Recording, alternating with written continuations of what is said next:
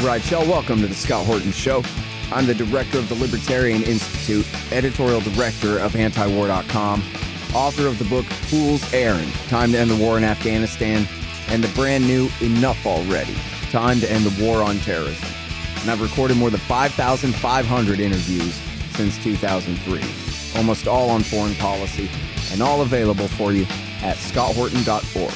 You can sign up for the podcast feed there, and the full interview archive is also available at youtube dot com slash Scott Horton Show. All right, you guys, on the line, I've got Connor Freeman. He's assistant editor at the Institute and at antiwar dot com as well. Welcome back to the show, Connor. How you doing? I'm doing great, Scott. Thanks for having me on. Hell yeah. Man, you got good stuff on uh, both sites this morning. First of all, let's start with this great anti-war protest or two or three going on in Europe. You got a piece with our buddy Will Porter here. What do we call him? Research assistant, something like that? He's got a job. Yeah, Will's uh, one of our news editors. News uh, editor. At, that's right. News yeah. editor, Will Porter. The great Will Porter. All right. So oh, yeah. tell me, what we got here? So over the weekend, there were these massive protests, particularly in Germany. Uh, in uh, West Berlin, there were, well, reportedly, I've seen various numbers on this, but the organizers of this uh, particular march said that fifty thousand people came out. And the whole thing was demanding an end to the military aid for Ukraine and that these people want negotiations right now. And it was people from across the political spectrum. I think the only people that were disinvited officially were like neo-Nazis. And uh, it was organized by, uh, let me see if I can get, the, by a lady named Sarah Wagenknecht, who's a member of the Left Party in Germany, and this uh, feminist author and campaigner named Alice Schwarzer. Before the, um, it was called the Uprising for Peace demonstrations. Before they, uh, before they actually carried out the protest, I think two weeks before, they had launched what they called a Manifest for Peace, this petition demanding a end to, uh, an end to the weapons deliveries, and that they wanted to see talks Uh, as soon as possible, and for Germany to lead negotiations. And at that time that we had written the article, it had six hundred fifty thousand signatures, including from some prominent uh, intellectuals and political figures. But since then, I've seen some other reporting that says it's over seven hundred thousand now. And so they came out, they gave a bunch of speeches. I believe Jeffrey Sachs actually spoke, uh, maybe he zoomed in, Um, but uh, at, at this protest as well. But there were banners, you know, saying "Stop the killing," "Not my war," "Not my government," "Diplomats instead of grenades," and the whole thing was just a massive vote of no confidence for German Chancellor Olaf Scholz and his Foreign Minister Annalena Baerbock, uh, who Baerbock, who you know, she infamously said recently, "We were at war with Russia." When uh, you know, Germany was feeling the pressure from all these demands from the Americans and the uh, and the British and the Poles for them to greenlight the transfer of their Leopard two tanks that were held by these other countries as well as from their own stocks. And so the Germans are just expressing that, hey, we, we don't want another war with Russia, given our history. And uh, they're furious about this. And there were other protests going on in Paris. The right wingers. Wait, stick uh, with the Germans for a second there, because yeah, sure. You make reference to that quote, but can you elaborate a little bit about that? I mean, people know their history: World War One and World War Two, the worst things that ever happened. That essentially they were wars between Germany and Russia, uh, at their worst parts, anyway. Um, but so, what was it that these protesters were saying about that? Well, let's see. The uh, I'm going to get some of the quotes here in a sec. So they were saying, if so, in Nuremberg. Uh, this was a separate protest. They were expressing their concerns that we were being that the German people are being dragged into a war. And so one of the demonstrators who was interviewed said, if we Germans get involved in a war, and I personally do not have a war with Russia, then for us Germans, based on history, it's the worst sign that we can send. No war must go through Germany, neither with arms deliveries nor anything else, because otherwise Germany will be in the middle of it again. And he and this guy said, this is just what America wants. And so actually there were protests around the Ramstein Air Base as well. Hundreds of people came out there and saying to the Americans, uh, go home. And that, you know, this is where Lloyd Austin has led many of these Ukraine Defense Contact Group meetings. It really should be called the Ukraine Defense Contract Group, but the uh, it's where they, you know, talk about arming Ukraine and all the different uh, advancements in the uh, in the weapons transfers.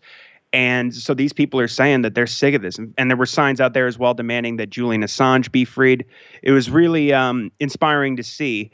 And, uh, of course, this all takes place in the backdrop of the recent report from Seymour Hersh about how the U S blew up the Nord Stream pipelines, which, uh, I mean, it's, it's an act of war against Russia. But, I mean, of course, just completely cutting off the ability for the Germans to, um, you know, go back, basically to agree to, you know, they put the pipeline in this sort of beer in this regulatory limbo after uh, just before the war was just before the invasion took place.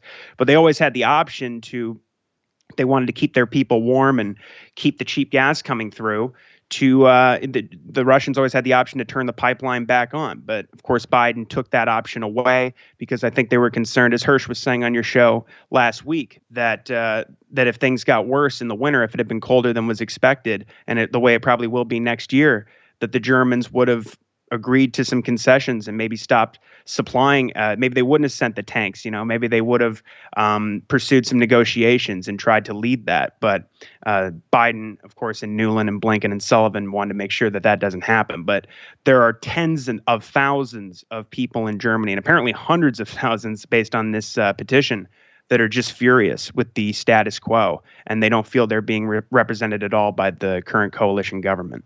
Yeah, it's amazing. six hundred fifty thousand signatures on something like that. And, you know, anyway, um, I guess, well, let me ask you this before you switch to France. What about the reaction from the government to this? Because this is pretty big, especially compared to what we were able to pull off. Yeah, exactly. Well, I haven't seen too much on the reaction yet. But in many of these cases, like particularly in the Czech Republic, when uh, these protests get launched, because last year, last fall, there was a similar march in Prague with seventy thousand people.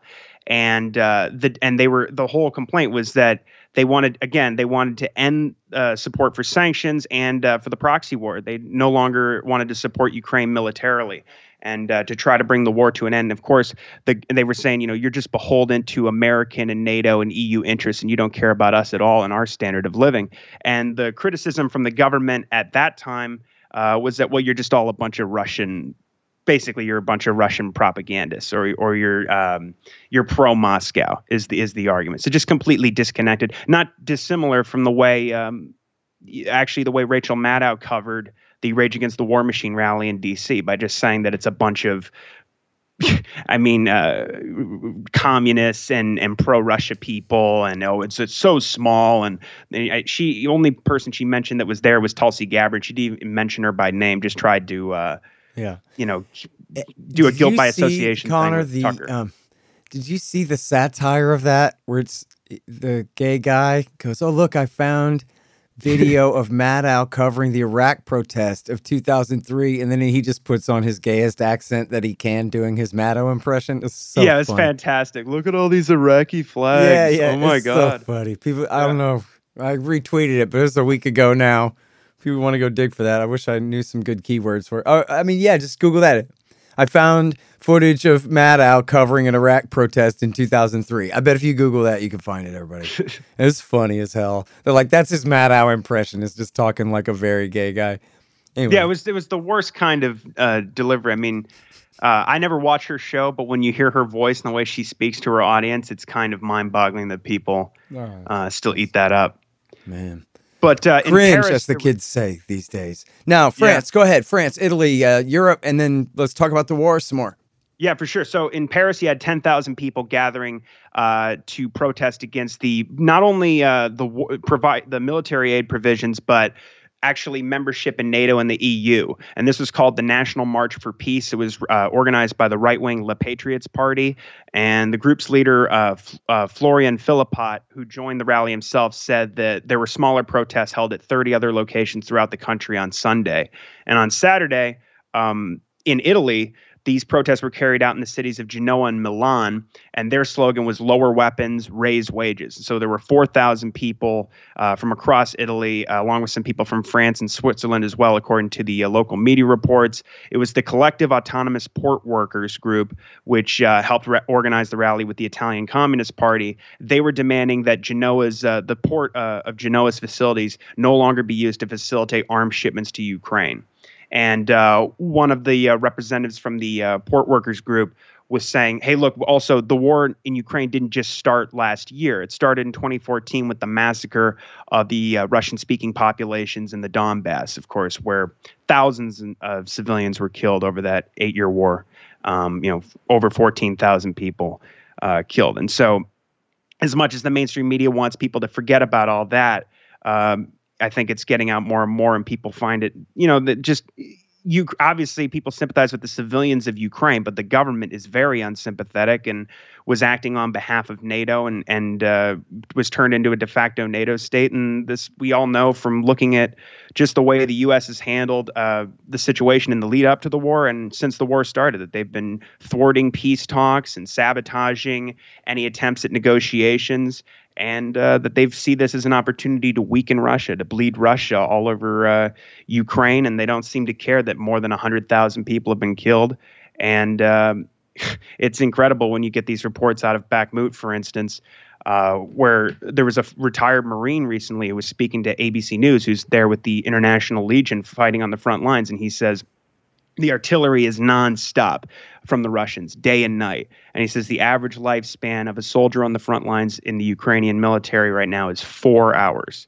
And they're already saying, the Germans are already saying that hundreds of Ukrainian soldiers were dying every day in Bakhmut. But after hearing that, we don't even know. It could be thousands. There, he, he called it a meat grinder. Um, and so, yeah, of course, I mean, the, the, the Americans are now saying, uh, and, and uh, well, American officials are telling them that you need to pull back from Bakhmut and focus on uh, this coming offensive that they're encouraging Ukraine to do in the coming uh, during the next few months. But um, and I think Zelensky is starting to warm to that idea. But God knows how many people have died in that just in that in the battle for that one eastern uh, Donetsk city. Yeah. Well, and so talk about the discrepancy between Blinken and Nuland on Crimea here. And you might as well, you know, build in a side soliloquy about Blinken finally talking to Lavrov, too, if you got one. Yeah, sure. So, um, well, Blinken recently said in a private, it was reported in Politico, is a private uh, Zoom call with some experts about, he was talking about the war. And uh, the question came up about the U S, whether or not the U S would support an assault on Crimea, which it was reported in, in uh, January. Throughout the war, the, the various departments, the State Department, the Pentagon, the White House, uh, Congress, they've all been, you know, encouraging attacks on Crimea. But it was done in this kind of way uh, when you got right down to it in the uh, official statements as sort of, as Blinken would say, well, we're not encouraging them to, but it's up to them what they want to do with these weapons. Um, but, uh, you know, the State Department's official position, just like uh, the Pentagon's, is that Crimea is Ukraine, full stop. And that and Victoria Nuland said recently when she, she was speaking to the Carnegie Endowment that they view all the military installations in Crimea as legitimate targets, that the policy is to demilitarize Crimea, you know, steal it, take it from Russia and uh, conquer it. And um, that basically she's saying that they're hitting Crimea now. We're encouraging and supporting that. But Blinken in this call. Uh, Wait a minute. This, is that even true? Like they're, that they're launching what? Long range artillery rockets over well, Russian what, positions all the way to Crimea? That's how she phrased it. They're hitting it and we are but supporting I'm saying, like, do that. We know that that's true already from different sources? Well, I'm not exactly sure about that, but I, I don't I don't believe so yet. I mean, yeah, I, I hadn't heard that, I don't think, but right. You guys I know are keeping closer track than me. I'm sitting here writing about Bill Clinton and W. Bush screwing us all up twenty years ago while you guys are doing this week. So yeah, yeah I, I heard her say that, and I thought, well, wait a minute. That would have probably come to my attention if they were if there were massive explosions on the Crimean Peninsula and somebody needed to account for them. Yeah, I think I think uh, Nuland was just trying to be, you know, ultra hawkish in her statement there. Um, but uh, there have been attacks uh, in Crimea throughout the war, especially starting last summer. You know, of course, the bombing of the Kerch Bridge, but there were also these sabotage attacks on uh, ammunition depots and, and airfields and things like this. In fact, the Defense Ministry of Ukraine last summer was threatening to basically to kill Russian tourists vacationing in Crimea. They said, you know, get ready for a very hot summer, and then put up videos of explosions going off in Crimea uh, with beachgoers nearby. So, um, but her her point is, you know, because this there was this report in the Times that said the White House is warming to the idea of supporting an assault on Crimea and giving Ukraine the capability to do that. Zelensky has repeatedly said that they are going to launch an offensive for the deoccupation of Crimea, and it's been this longstanding policy that Ukraine, uh, excuse me, excuse me, that Crimea will be uh, taken back by Kiev. Sorry, hang on just one second. Hey, y'all, Scott Horton here for Tennessee Hot Sauce Company. Man, this stuff is so good. They got all different flavors: garlic habanero, honey habanero, pineapple habanero, poblano jalapeno, and the blood orange ghost. They're all so good, I swear. And for a limited time, Tennessee Hot Sauce Company is featuring official Scott Horton Hotter Than the Sun thermonuclear hot sauce. It's full of Carolina Reapers, scorpion peppers, Doctor Pepper, hydrogen isotopes, and all kinds of things that'll burn your tongue clean off. Seriously, it's really good. Get yourself a hot sauce subscription. Spend forty dollars or more and use promo code SCOTT to get a free bottle of Hotter Than the Sun hot sauce. That's T N hot sauce co dot com. Hey, y'all got to check out these awesome busts of our hero, the great Ron Paul. They're made by the renowned sculptor Rick Casale. They're thirteen inches tall, hand-painted bronze resin based on Casale's brilliant original. Y'all may have seen mine in the background on my bookshelf in some recent interviews. The thing is unbelievable. Check out this incredible piece of art at rick casale dot com slash Ron Paul, and you'll see what I mean. Use promo code Horton and you'll save twenty-five bucks, and this show will get a little kickback too. That's rick casale dot com slash Ron Paul. Casale is C A S A L I. rick casale dot com slash Ron Paul. And there's free shipping too. At Evernorth Health Services, we believe costs shouldn't get in the way of life-changing care, and we're doing everything in our power to make it possible. Behavioral health solutions that also keep your projections at their best? It's possible. Pharmacy benefits that benefit your bottom line? It's possible. Complex specialty care that cares about your R O I? It's possible. Because we're already doing it. All while saving businesses billions. That's Wonder made possible. Learn more at evernorth.com slash wonder. And, and it is um, the case, isn't it, Connor, that, I mean, both the Russians and the Ukrainians have their forces divided. This is how the Russians lost Kherson City back in the fall, was in this feint that ended up costing them uh, all the area around Kharkiv as well. Right. And, and yeah, and then when they pulled out of Kherson City and these areas on the west bank of the Dnieper River at that time, I know that it was celebrated as this major victory because uh, because the Russians had said that they had annexed uh, Zapor- in addition to Luhansk and, and Donetsk, the uh, Zaporizhia and Kherson uh, when uh, Putin had held those referendums. But uh, the, I remember when they pulled back, they said that it was essentially, I think it was Dmitry Peskov, the Kremlin spokesman. I wrote up a piece for this in December when they did it uh, for antiwar dot com. And if I remember correctly, Peskov said, but listen, the the the status quo, like the status of Kherson is fixed. And they still control the vast majority of that oblast. And so, you know, I mean, I'm I'm sure that that's, they're not, I don't believe that they're going to give that up. I know that there's this sort of fantasy that if Ukraine launches this offensive here, Uh, and retakes as much territory as possible, as they keep saying, even though, uh, you know, all the, the Undersecretary of Defense and, or excuse me, Colin Cowell, the Undersecretary of Defense for Policy, and Wendy Sherman, the uh, Deputy Secretary of State, and uh, uh, John Feiner, the Deputy National Security Advisor, they say in the in the you know in the Post and the Times that they've bluntly told Ukraine that these next months are very pivotal. You're going to take as much territory as possible, and then we're going to start Uh, looking at negotiations.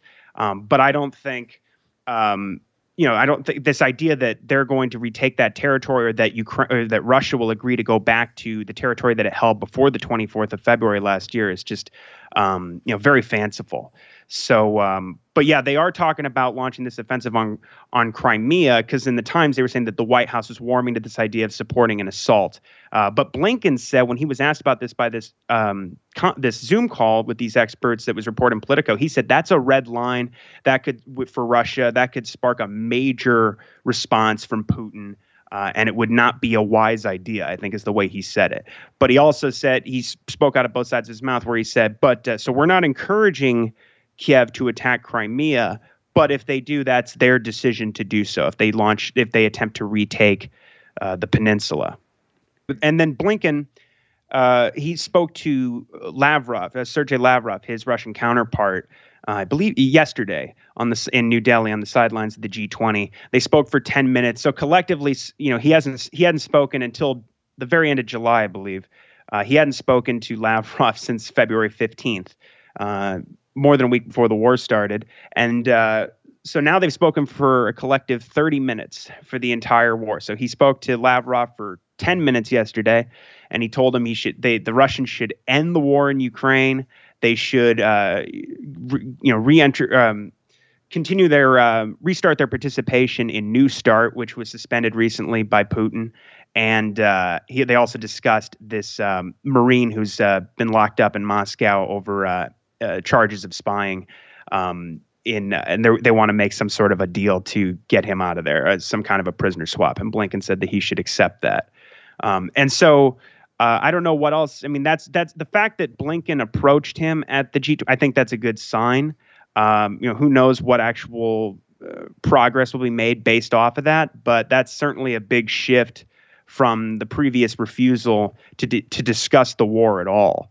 I mean, even just the fact that he, who knows how he uh, how he approached him and, and by saying you need to end the war. The fact they're even talking about it. I mean, when they made that call before, he was very proud of the fact that they did not discuss any ceasefires or discuss the war at all. Yeah, I wonder about that. You know, ten minutes could be an eternity, or it could be a very short time. You know, yeah. Depending on the circumstance. If he wanted to just read him the riot act, he could have done that in half a minute. So I wonder really what all was said there, if they made any progress at all. They even came to an understanding that, geez, we'd kind of like to wrap this thing up sooner than later or anything. I wouldn't expect them to say that if they did talk that way. But I guess, you know, just the fact that that's the first time they've spoken about this subject the whole time would probably indicate that they barely mentioned it at all, if anything, and didn't get any further than they say. So I don't know. I'll try to look at it as half full there, because yeah. What the hell else we got? Um, it's just incredible. So um, now talk about this back and forth, because, uh, you know, in the narrative, because there's a lot of, geez, I don't know if we're going to be able to do this, combined with a lot of, yeah, we can do whatever we want, and the Russians are getting good and defeated now, and it's just a matter of time before we win. And um, so I just wonder, I guess, how you measure the cognitive dissonance on behalf of the decision makers here. Because I know both of those narratives um, are powerful. One of them seems to be more plausible than the other to me. But I guess I, I'm more interested in the debate in D C Like, what does the Washington Post say, they say, about what they're going to do here, you know? Well, I think it's becoming more and more clear that They, the public perception, and Ted Snyder has been the best on this, covering it for us at the Institute and at antiwar dot com, but just covering what's being said in the Post and the Times and the Wall Street Journal. And it's looking more and more like the, the American officials that are speaking to to uh, officials in Kiev, as well as when, uh, in privately, when Olaf Scholz and, uh, and Emmanuel Macron speak to Zelensky, they're telling him that, look, you need to start thinking about negotiations, that this is not... Uh, the, the basically, they're publicly saying, you know, we're going to defeat Russia and there's no reason to talk with uh, with Putin. But that is not privately what's being told to Zelensky. What's being told to Zelensky, including when William Burns traveled to Kiev in January, is that, look, um, these next months that are coming are going to be very critical for you. You should try and retake as much territory as you can, but then you're going to have to go to the negotiation table. And as Sullivan told Zelensky last fall, you're going to have to come up with some realistic demands. And now he may have, this may have been, because it was later on reported that this was more about P R for the Western Europeans mostly. Yeah. Uh, that they wanted to make it look like Kiev wasn't just outright, because previously, they, you know, Zelensky had issued this presidential decree that they would not entertain talks unless there was regime change in Moscow. And so this looked horrible to the European, especially to the populace uh, in these countries in Europe, but also to their uh, heads of state, presumably. So Sullivan wanted to make sure sure that at least the optics were not that bad. That it, because the whole time the Russians kept saying we want, we were open to negotiations and constantly reaffirming that. Uh, they don't do right. that as much anymore. I think that they've given up on trying to negotiate uh, with the West or with this Zelensky government. But Sullivan did tell him at that time, you need to reevaluate things, come up with some realistic demands, and uh, reconsider this idea that you're going to retake Crimea. And it's being told to, you know, several congressional committees now. U S intelligence has repeatedly told them that the Ukrainian military does not have the capability to retake the Crimean yeah, Peninsula. I was going to say, I mean, that's the whole yeah. thing here is either momentum is with him or it ain't. Right. And sticking with the program is either going to win him more and more territory and put him in a stronger position of strength for negotiation, or the opposite. And it sounds like we began this conversation about how the Ukrainian military is getting chewed up by Russian artillery and tank fire in Bakhmut, and how they've essentially thrown thousands of men at this thing and then lost it anyway at this point. Is, I guess the reports this morning where they have the place nearly surrounded, and it's the yeah. Ukrainians are talking about withdrawing and all that.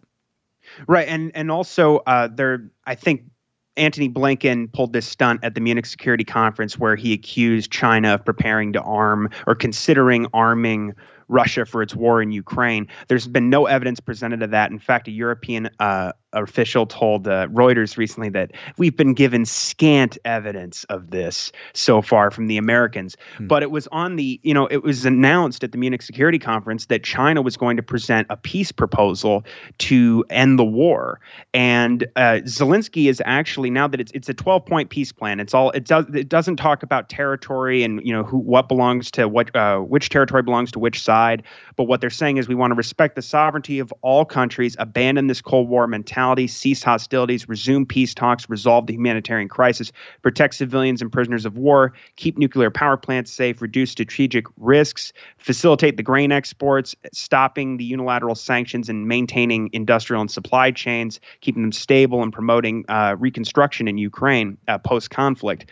And uh, Biden came out and said, oh, this is uh, I've seen nothing in this plan that would indicate there's something that would be beneficial to anyone other than Russia if the Chinese plan were followed. And it's irrational that China is going to be negotiating the outcome of a war that's totally an unjust war for Ukraine. But Zelensky actually said that he doesn't think this is a bad thing and that he would actually like to talk to President Xi, uh, President Xi Jinping about this. Mm-hmm. And um, some Ukrainian officials criticized the plan, but we know that Wang Yi spoke to his Ukrainian counterpart. Part, um, and then went to Moscow to discuss this. So, you know, it's uh, that's one of the points I make in my recent column for the Institute, is that the most important thing that the American people can do is demand uh, an end to the military aid, but also, if, even if we can't get Washington to support negotiations, we must insist that they do not interfere, because they've done this repeatedly. And I don't know if that's still there, if they're still looking at things the same way they did when they botched the uh, talks that were being mediated by the former Israeli Prime Minister Naftali Bennett back in March, or when the talks were held in Istanbul that were brokered by the Turks,